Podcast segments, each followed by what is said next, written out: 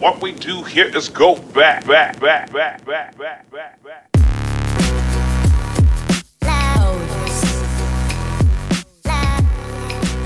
And welcome back in to episode dose of Get our a new gimmick. two and a half marks, Boo. our new our new gimmick, our new fucking shit that we're doing. Two and a half marks. Mark it down. The second one, episode two. Uh, last time out, we were just watching random fucking matches. Uh, we watched Kenta Kobashi and Kensuke Sasaki for Pro Wrestling Noah 2005. In my estimation, the greatest match that has ever occurred in the history of wrestling. And for this week, I wanted to watch something completely different. I wanted to get like as far away from that as I possibly could because pro wrestling is a is a is a is a smorgasbord. It's this great panoply of all sorts of things, both good and bad. And you can't have the good. The good wouldn't be as good without the bad. The shit that is just like one of the reasons why Kenta Kobashi and Kensuke Sasaki is so great is because it's so it's it's very simple. It's You pure. know what I mean? It's very pure and easy to understand. Just this battle of wills that's going. I want to have something that's completely fucking incomprehensible, and I have no idea what's going on at any moment. So that is why I chose for our second match that I made Angelo watch the TNA Reverse Battle Royal for Bound for Glory 2007. One of the most convoluted match types ever fucking shit out of Dixie Carter's ass. It is amazing. Uh, there's actually some wrestling in it in like little spurts. That's not bad, but just the the concept of this match is so ridiculous that it is like like the legacy of this match has lived on for almost 15 years afterwards. So really been looking forward to talking about this one. What's going on, Ange? Yeah, I mean, again, mark it down. New new format, and it's not permanent format. But like, I get, I like the fact that we can like, we're not beholden to the randomizer. It's a single match, and we can get really nitty gritty into this stuff and talk about like spend extra time talking about all these things because there's a lot that goes on with these wrestling matches, especially battle royals, and it, it's cool to kind of just compare different matches in itself. Like t- we did uh Kobashi Sasaki. That's just pure, true, honest to goodness pro wrestling at its finest. And this is some of the crazy shit that pro wrestling is. Like it, I truly believe that everyone can watch pro wrestling. There's going to be something for everybody in in any content. Like the, the, if you like goofy shit, there's goofy shit. If you if you want really bad reality TV, there's really bad reality TV. If you want that sport and title stuff, that's got that too. And and then you get like when you get these characters kind of going, it can kind of feel a little bit like you have a fight movie or uh, yeah. There's just a lot with pro wrestling. Pro wrestling isn't really limited by anything. It's just there's so much that goes into it, and this reverse battle royal. It, it, it's something that could be like you explain to somebody like why again why the hell would you want to watch this like well this is that sounds patently ridiculous that sounds stu- so stupid they start the match not even in the ring why on earth would you do that but then you watch it and it does make sense. And like, even if it's not something that can be taken seriously, even though that this is like this match is for a number one contender spot, you appreciate the fact they ha- they created something like this. There's so there's a lot of creativity with this idea because like this is something so far out there that shouldn't have any right to be make make sense. And then you kind of like when you start putting it together, you're like, oh, okay this isn't bad. It's like it's like it's like you order something randomly off a menu you can't read. You get it, it looks awful, but then you taste it and you're like, "Oh, this is this is pretty good." That is the most positive anyone has ever been about this match, like ever in the history of the discourse re- re- regarding the reverse battle royal. Yeah, I, I agree that it took a lot of creativity to to think up this match. You know, but I mean, it is one. it was incredibly fucking stupid. Do not cut that out. I'm gonna fucking kick your ass. if you cut It is that out. getting censored, buddy. No, it is not. Shut the fuck up. Um, like it is just one of the most purely nonsensical match types in history, and but you know, like like what you said, it is an illustration that yes, pro wrestling is many things. Pro wrestling can be all sorts of things. And one of the things it can be is absolutely incomprehensible and just, you know, almost infuriating to watch because the concept is so stupid. But yeah, the Reverse Battle Royal. This actually is the second one of these that they did. I, I wasn't able to find very easily available video of the one in 2006, but we got one of the two that they did. They actually uh, revived the concept at Slammiversary uh, a few uh, month, Couple uh, months a month or two ago.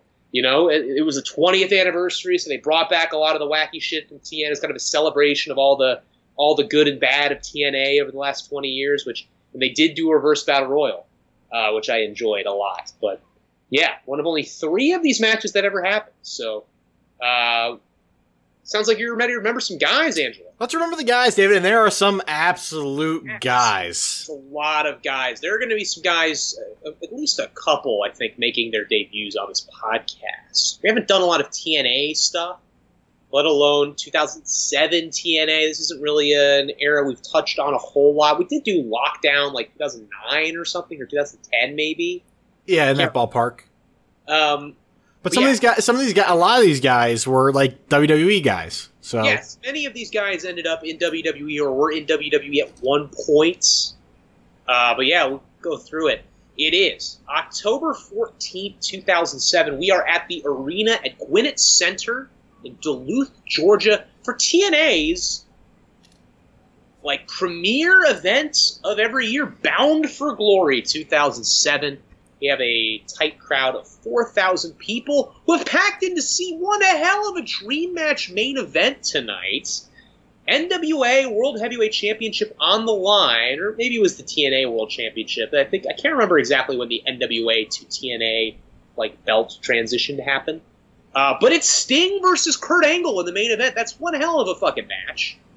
Um, and we have 16 wrestlers entering into a contest, try and determine the number one contender for the TNA World Championship. And we have this match called a Reverse Battle Royal. What the fuck is a Reverse Battle Royal? We all know what a Battle Royal is. Everyone gets in the ring and they throw each other out, and last man standing wins. What the fuck is a Reverse Battle Royal? You have to what? You start on the outside and have to get into the ring. That doesn't. that sound sounds nonsensical.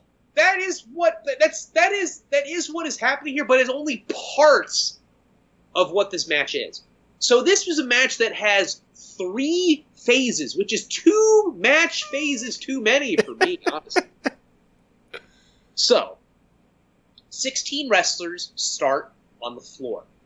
They have to fight to get into the ring over the top rope, right? Just like a reverse battle royal, right? You have to get thrown out over the top rope, you have to get in over the top rope for it to count.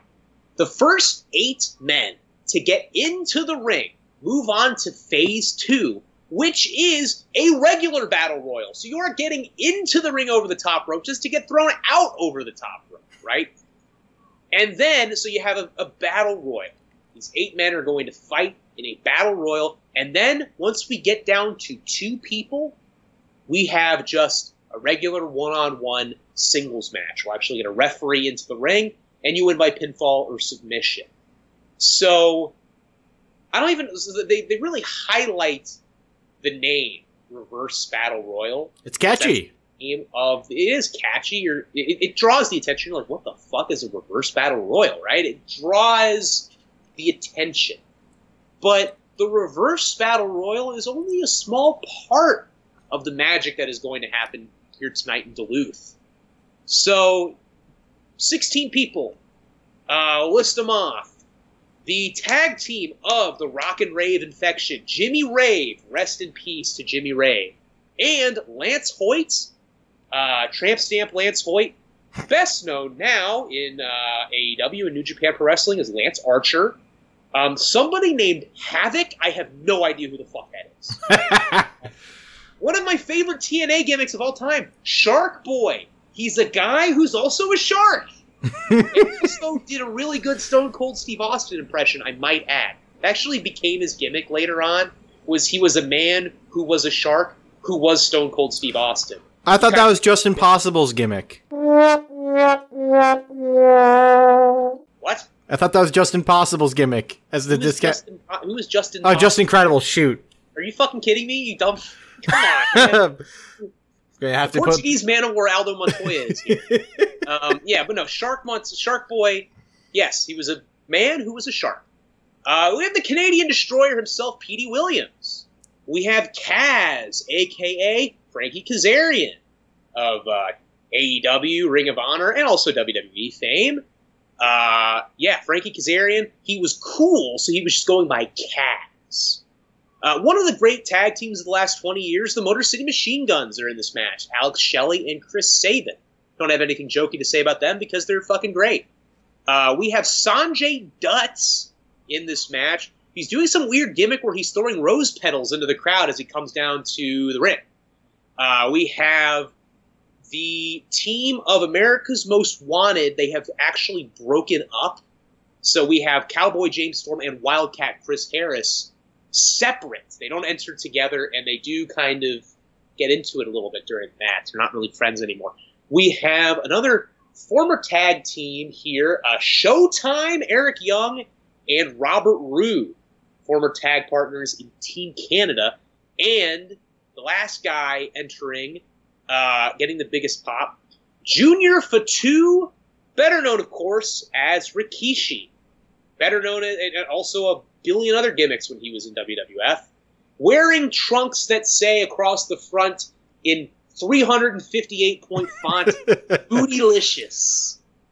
Look- no one can deny that Rikishi was not the most bootylicious man in wrestling. It is hysterical to me that Rikishi is just so fucking massive that like the Usos barely resemble him other than their asses because like every time like they do that uh like cuz they do the uh like run into the corner ass attack Yes. and, and it's just like other than that you could not tell me the Usos were Rikishi's kids. you know, you look at him in the face and you're like, I don't know, maybe. There's like But two then when, when two- I take a look at Jay Uso's ass, that's what I know. That's his, he's got his daddy's ass. He's got N- his not to be daddy's- Oh, confused- I also forgot. I also forgot two people. Speaking of daddy ass, I was gonna say that, damn it. You took my segue. the Voodoo Kin Mafia are here. Better known, of course, as the New Age Outlaws, uh, the Road Dog, and uh, Billy Gunn. Uh, I completely forgot about them. Scissor me, daddy ass. They were doing this absolute dog shit gimmick in TNA at the time. That was like super meta. They were do like they were basically like trying to do like a really shitty rip off of like old DX like it like old DX like Monday Night Wars hijinks, and they took the name Voodoo Kin Mafia, the initials VKM, Mm. Kennedy McMahon, and they had a whole thing where they were calling out Vince and uh, Triple H and Shawn, and it's just really fucking dumb bullshit. I remember watching TNA when I was like 12, 13 when this was going on, and like when you're 12, 13 years old, you think everything's fucking good. And I remember even even I at this point was like, this is just dog shit. If you can't get over with like a 12 year old, reevaluate. Yeah. But yes, we have two daddy asses here. We have Rikishi and we have uh, badass Billy Gunn, Mr. Ass. Um, no scissoring, though, involved in this match, uh, unfortunately. So, this is the big problem with this match. Why, so they all have to, they all start in the ring, uh, they all start on the outside, and they have to get into the ring, right? It's an inversion of the regular, like, in a regular battle royal, you're trying to stay where you are, and other people are trying to throw you out, right? But here, you're not. You don't. You you start at a place where you don't want to be. You want to be in the ring. So, why then does everyone start immediately fighting each other instead of just trying to get into the ring as fast as possible?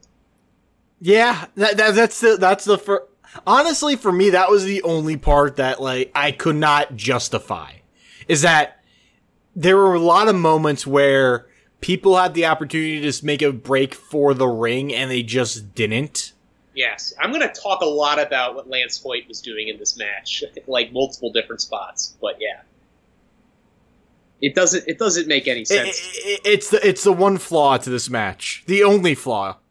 Sure, the only flaw of the reverse battle royal was the entire concept of the match and the execution. Uh, but yeah, like I just I was like thinking this, it just doesn't make any fucking sense to me. Um, because it's like take like a hundred yard, like the hundred meter dash at the Olympics. Yeah. You're not starting where you want to finish. You're finishing over there. I am here and I need to get there faster than everybody else to win this thing I'm competing in. When they blow the starting gun at the Olympics, Usain Bolt doesn't start fucking drop kicking everybody else in the fucking starting blocks, and then like once he knocks everyone out, then he starts running. No, you just start fucking running. Well, It would be way cooler if he did that, but that's not how it works. It's the same concept though as like a ladder match though, because like again, the whole thing is you need to get to the top of the ladder to grab whatever prize you were trying to get. The difference is the ladder requires setup. Like you can't just, oh, the match starts, I can instantly get the briefcase. That's not how it works because you have to climb the ladder itself. You have to set up the ladder, you have to climb the ladder, and then you have to hope the ladder doesn't fall.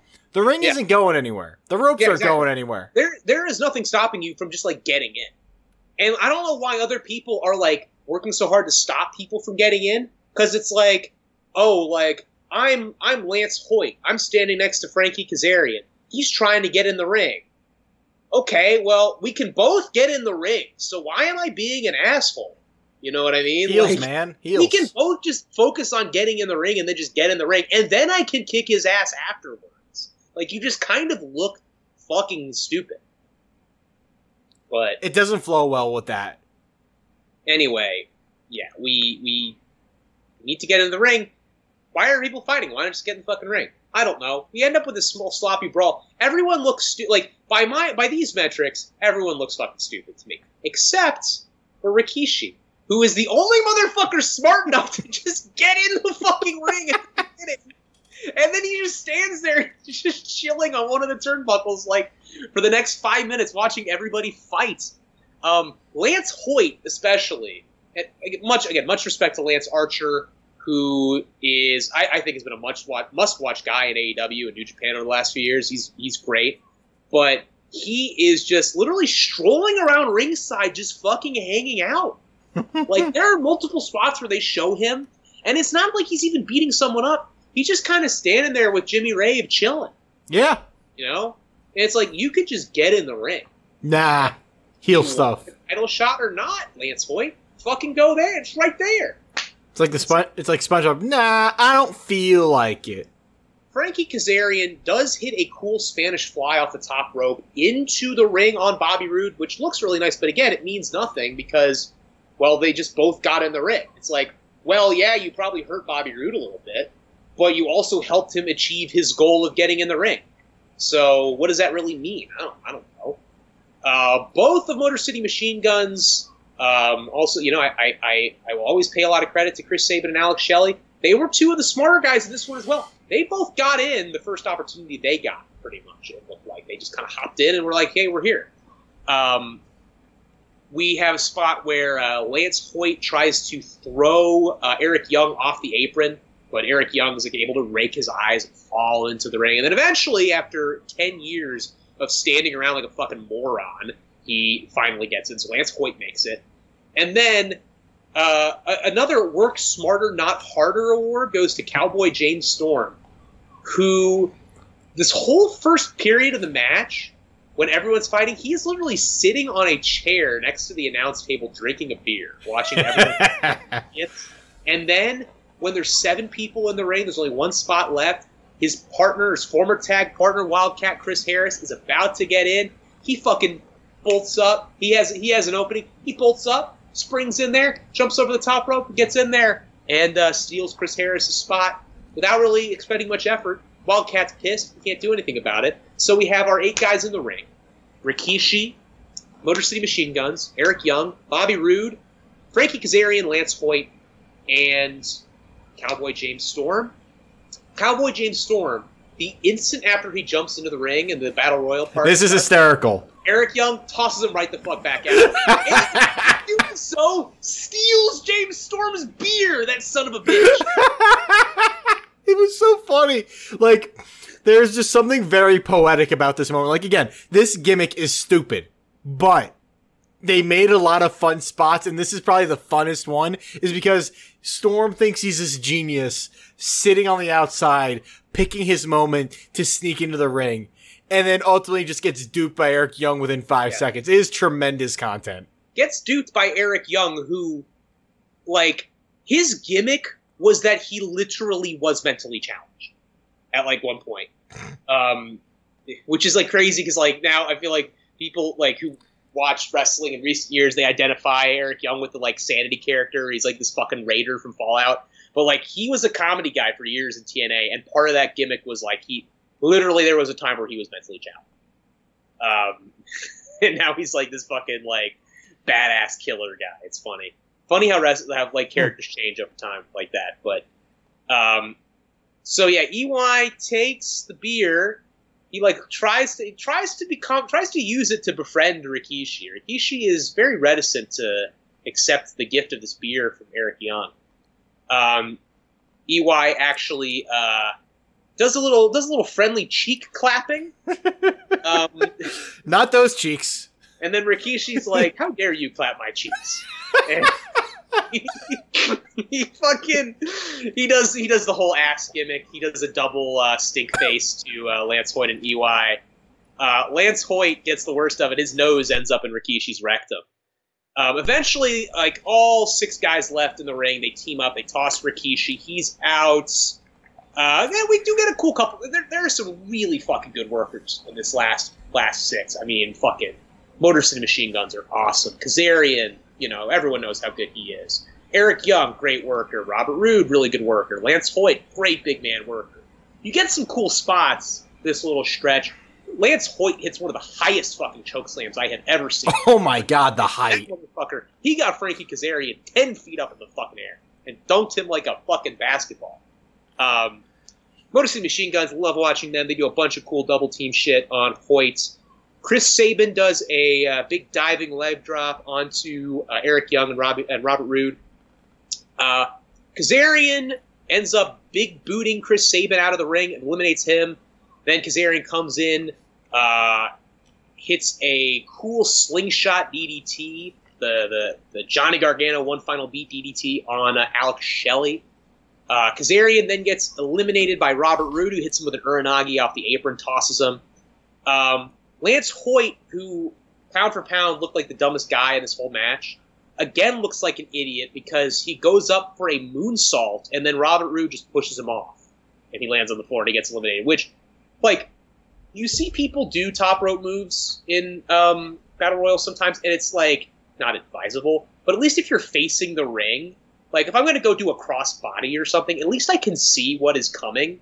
Like the fucking like dumbest move you can possibly do, I feel like in a battle royal is a moonsault because a you're basically doing half the work for everyone else to get like eliminated, and you also are putting yourself in a position where you can't see where anyone is fucking coming at you. Um, Just some absolute hubris. I mean, it's just really like, it's not even like it's. I, I wouldn't even. Say, I would say it's low risk or it's like high risk, low reward. but it's like even lower reward than that because there is no reward because you can't fucking pin anyone with a fucking moonsault because it's a battle royal. It's high risk, no reward. So eat shit. It's like penny stocks. Sorry, sorry, Lance. You're the you're the dingus of the day. Again, big, big respect to Lance Archer. Again, I I, I don't want to like shit talk him because he is great, uh, but he just came off looking like a dingus. In this match. We're down to the final three. It is Eric Young and Robert Roode, uh, two on one against Alex Shelley, and they do some two on ones.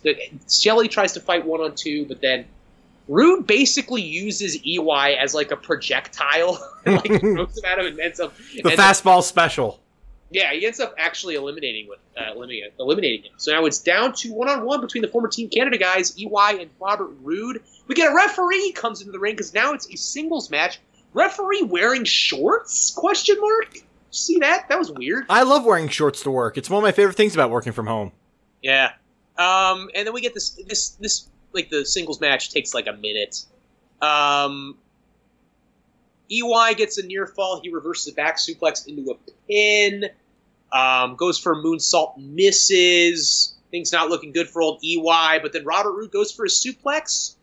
And gets reversed into a small package and he gets the pin. And Eric Young wins the reverse battle royal in 11 minutes and 51 seconds. Again, it's very dumb. It is very dumb gimmick, Eh, but like at the very least, despite how dumb it is, they structure it in a way where like you get a lot of cool moments from it. I think that's kind of like what saves this match from being infamous. It's still infamous in a way, but like it it could have been so much dumber, right? Like they have a lot of small things. Like I think having Eric Young win this match, becoming a number one seed, it's a match that has stakes and it matters. This, regardless of how ridiculous it is, Eric Young has now won something. Whether it's a title, what uh, there is a win there. It's not just rest. It's not just like a regular season game where it doesn't really matter until the end. He won something. He got something for winning this match. Um, they also did something subtly where they set up the Motor City Machine Guns to face in the first round. Very nice little nod there. Um, the Motor City Machine Guns, while I'm on the topic, by the way, just they, they just steal the whole dang show. Just like that three minute Yeah. rally they have in the middle of the match, everything looks so smooth. That submission, the the team submission that they put uh, those two guys in, just looks incredible, and they set it up very efficiently. Like that's the thing that's most impressive because it's a very complex looking maneuver, but they have it set up very efficiently. Again, Hoyt yeah, he's kind of an idiot, but I think that was I, I like the way that his role was because there's something about him, both from a look and a mannerism standpoint, that felt slimy. And like he just was like the perfect guy to hate on throughout this match, and I thought he did his role great. Uh, the moonsault thing, yeah, he looks like an idiot, but that's kind of the point. He's in heel. He's being he's being the heel version of a dumb baby face. Uh, using six guys to eliminate Rikishi because Rikishi is kind of like the the, heel version of a dumb baby, so he's being a dumb heel. exactly. um, the using six guys to eliminate Rikishi. Very again, Rikishi's probably the main attraction here. Obviously, he's the first guy that gets in, so you want him to still look strong. Having six guys eliminate him that, that does that. I mean, the guy's a mammoth of a human being, and he's just a lot of fun. Has a lot of character. Um, and he still moved pretty well in this match. I also think that like was probably most surprising is that Rikishi. I mean, this is well past his prime. He's a little bit bigger, but like he still moved pretty darn well for a guy his size.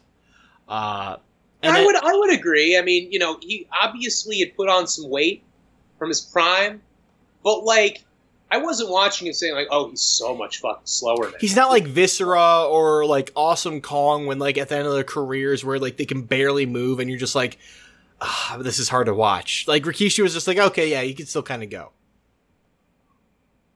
I mean, yeah, he could still he could still do his signature spots. You know what I mean? That's all he did Mhm. was like he did some ass related stuff, and the crowd cheered for him. But like at that point, you know. You're not watching Rikishi to see work rate. You're No. watching to see the ass. I want to hmm. see that big old ass, and I you know. And you got it, baby. You got the ass. You got you got enough ass content to tide you over. And then the match, the way the match starts, just laughing my ass off at Storm, sneaking in only to get thrown out right away. Just some real poetic justice. And it was like, this was a fun match. It, it is weird for this kind of match to, to have stakes because this is a whole thing to set up seating for a number one contender tournament. Um, but like, hey, there were worse ways to spend 16 minutes. And at the very least, you have to try something new. You can't just hit the same notes all over uh, every time and expect it to get returns because you're going to get diminishing returns. You got to have some spice thrown in there. At the very least, I can say I've never seen anything like this. Here's a question I have for you. When was what was like the most recently invented gimmick match that wasn't stupid? Oh man. Uh, they really plumbed the depths, you know. they really have. There's not much else they can do. I'm trying to think. I, I so actually I know the one. The the Mosa Mayhem match. yes, the Mimosa May. Now that is a good pull. Yes, that is the only. It's like the only good new gimmick match in the last like 20 years. Um, uh, Stadium Stampede. Stadium Stampede. I mean, It gets messy and it's just really just like a fucking like a hard like a like a fucking falls count anywhere match that just happens to be in a stadium. yeah, but like I don't Not know. really a new kind. The only reason it's a new match, quote unquote, is because they gave it a name. a specific name. It's not a new match type. Like the Mimosa Mayhem match is different, yes, because it's the only it's a new kind of match where you can only win by throwing your opponent in the tank of mimosa. So We- it's a different thing than what we've seen. I need them to resurrect that match because that was like those near falls shouldn't have been half as cool as they were. And they were always just funny as hell. And then the finish where just like shoving him off the top rope into the mimosa was so so good. Yeah, there, there's there's no reason why the Mimosa Mayhem match should have been as fucking great as it was, but it was like just perfect fucking sports entertainment. Um, yeah, I don't know. I just this is a match that is so convoluted and so dumb. Um, but when like I will say, like when they do get down to the point where there's like six guys left, seven guys left, and all of them are good workers, there are some moments where I'm like, okay, I am not banging my head against the fucking wall here. Uh, there's some decent stuff in it. I mean, I can watch Motor City Machine Guns go all fucking day. Uh, and they're still killing it today in 2022. Plenty of these guys are still. I mean, Kazarian is still going at a very fucking high level. Um, Archer, Hooker is going at a very fucking high level. He's in the G1 right now. Uh, fucking sure, if he ever got to wrestle, Robert Roode would still be good. I'm sure. he's coach. He's coaching now in NXT. Yeah, I'm, I'm sure if he ever got to be on camera, you know. Uh, uh, fucking, you know, That- James Storm just had another little mini run in TNA and looked good, you know. So we talk about waste in WWE. Was there ever a bigger waste than Robert Ro- Roode? never.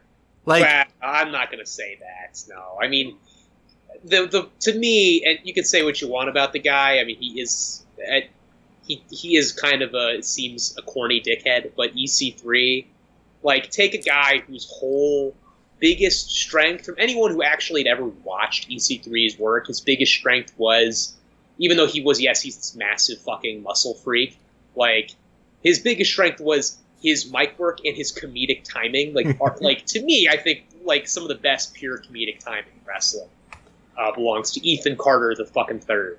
Uh, and then call him up, and he's on the main roster for like two months and never gets to cut a promo or say a single word on camera.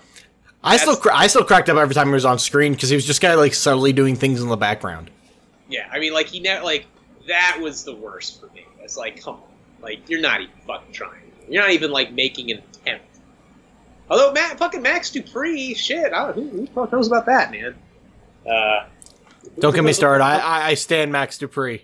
At least I got a li- at least I got a little bit of entertainment out of Max Dupri. I got like like two funny Max You- Dupri promos. You, you got I got to watch a titillate the- really up close talk to Adam Pearce. I get to watch him fucking nibble on Adam Pearce's earlobe a couple of times. He's gonna titillate the juices of your guilty pleasures. I got to I got to learn the phrase "titillate the juices of your guilty pleasures. So it's that's still a level above what we got with EC3.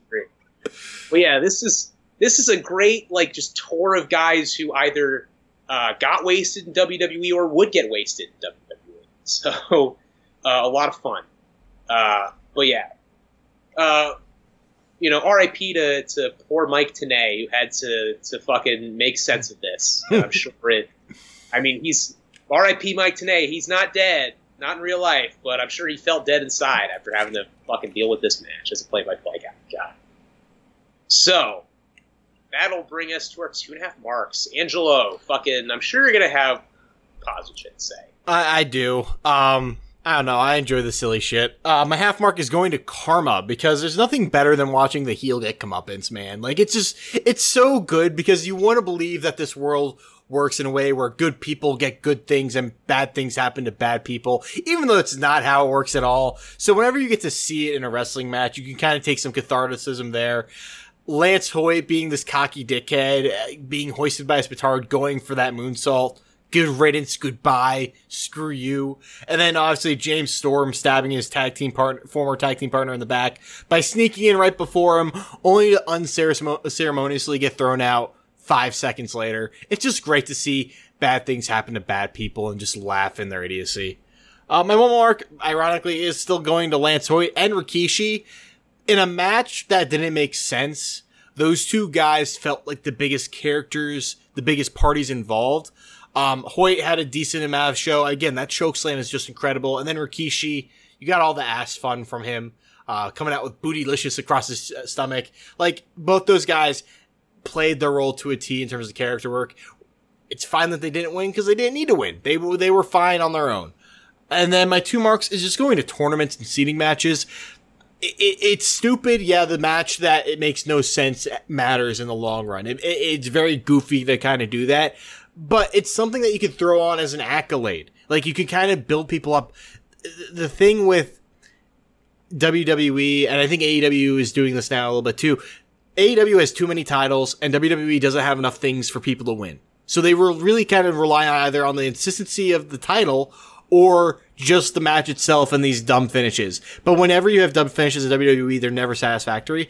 Having tournaments and seeding matches making the matches feel a little bit more important and it gives you an accolade to throw there like it throughout the entire career. Because like now you have eric young he's like oh yeah he won the this tournament to be the number one seed. Did he win the tournament? No. But he won this match to be a number one seed. So he's won something of note that isn't just the title. It's not just like the title kind of like there's going to be a history of the title having things that they're not necessarily a booked record of or someone that can, can currently take it from you helps, I think. So like seeding matches and tournaments, always good in my book because everyone loves a good tournament, man. And the, and having seeding, having a match that decides seeding as as opposed to like this random draw, perfect. I, I think really good because everyone understands the tournament seeding. We all do March Madness. Sure. I'm gonna give my negative half mark. You are not picking up my positivity at all. I'm just not because I'm giving my negative half mark just the entire concept of a match that has multiple fucking like multiple objectives in it. You know what I mean? Like, I don't know. Like, my my exception to that being the three stages of hell match, which can be done really well. Uh, but like, when I when when if it takes the announcer like over 30 seconds to explain the concept of your match your match is too fucking complicated you know like it just is, and that's a very just a fundamental rule of wrestling that I abide by, and that I think has served me well uh, in my life. Uh, it's just you don't need more than thirty seconds to explain your fucking shit, man. Like you just shouldn't need it. Uh, it just tu- it tunes me out immediately. When I when I see like Mike Tenay have to read like more than a fucking paragraph, I'm like, come on. When there's a PowerPoint slide on it, I'm gonna give negative one mark to the fact that the reverse battle royal concept itself uh, basically means that like out of like half of the people in this match, we basically see nothing up because they fight on the outside for a second. We never actually they don't actually get into the ring and get to do shit. You know what I mean? Mhm. Like one of the things about like a battle royal is everyone is in the ring. Everyone has a spotlight on them, and so everyone has the opportunity to at least get like a, a moment of shine.